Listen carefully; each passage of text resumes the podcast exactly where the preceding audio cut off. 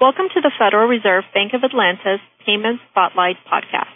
Today we're joined by Tina Giorgio, Senior Vice President of Operations for Sandy Spring Bank in Maryland. Tina is an accredited ACH professional and a member of both the NACHA and Mid-Atlantic Automated Clearing Houses Board of Directors. Tina is also the chair for the NACHA's Risk Management Advisory Group, a member of the Federal Reserve 5th District Payments Advisory Council, and serves on the advisory group for the Atlanta Fed's Retail Payments Risk Forum. Recently, Tina was named co-chair of the FS ISAC Critical Infrastructure Payments Protection Council. She will be speaking to us about corporate account takeovers, a bank's perspective. Tina, thank you for joining us. Thank you, Anna. It's great to be here. Well, first off, I know you're a member of the Risk Management Advisory Group. Could you tell us a little bit about your involvement with that group and its work as it relates to corporate account takeovers? Certainly, Anna. As you mentioned, I am the chair of NACHA's Risk Management Advisory Group, or RMAG, which advises the NACHA Board of Directors on risk management issues. RMAG has been actively engaged in addressing corporate account takeover since it emerged as a risk in 2007. As you know, corporate account takeover is a type of identity theft in which cyber thieves gain control of a business's bank account by stealing the business's valid online banking credentials. It occurs when the company's online banking credentials are stolen and used to fraudulently access bank accounts and engage in fraudulent banking activity. The key to stopping corporate account takeover is employing sound business practices. In fact, NACHA's board of directors recently released a policy statement detailing the importance of financial institutions and other ACH participants, including originators and third parties, employing sound business practices to prevent and mitigate the risks associated with corporate account takeover and its effect on payment transactions, such as ACH payments. RMAG has diligently been working to ensure that all parties both businesses and financial institutions, have an awareness of sound business practices.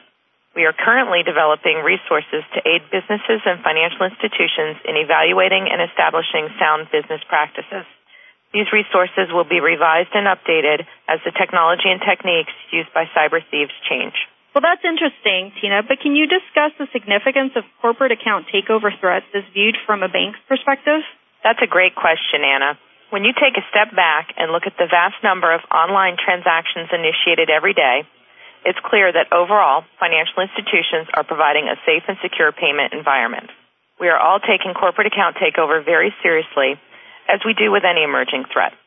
By using sound business practices, for example, deploying multi-factor and multi-channel authentication, out-of-band authentication and alerts, financial institutions create strong barriers against corporate account takeover. From a bank's perspective, detecting and protecting against corporate account takeover becomes one step in diligent risk management. Corporate account takeover is about a business's systems being compromised, so businesses have an active role to play as well. ODFI should educate their business customers about sound business practices, including the importance of reconciling accounts daily, having a dedicated computer for online banking activity, deploying up-to-date security patches, among other things. Customer education is a crucial part of the risk mitigation program. Financial institutions and their business customers must work together in partnership to minimize the risk of corporate account takeover. Well, as you may have heard, there is some talk in the industry about possibly amending Regulation E to protect corporate customers. What impact would this have in the business account environment, and would this move help or hinder the fight against corporate account takeovers?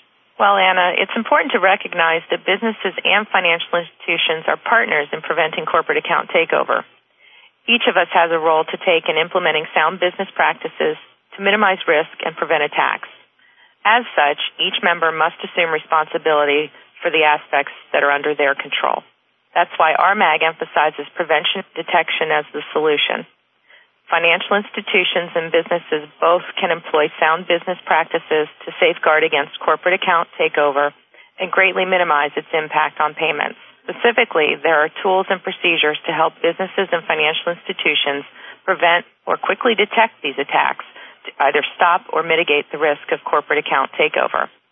In my opinion, it's critical that our focus be on ways to stop the activity before it happens in the first place. From that perspective, what are some of the best practices that banks can employ to best mitigate this type of fraud? And I know I've reiterated throughout this interview the importance of sound business practices in mitigating corporate account takeover. The good news is that these sound practices embrace tools financial institutions may already have in hand.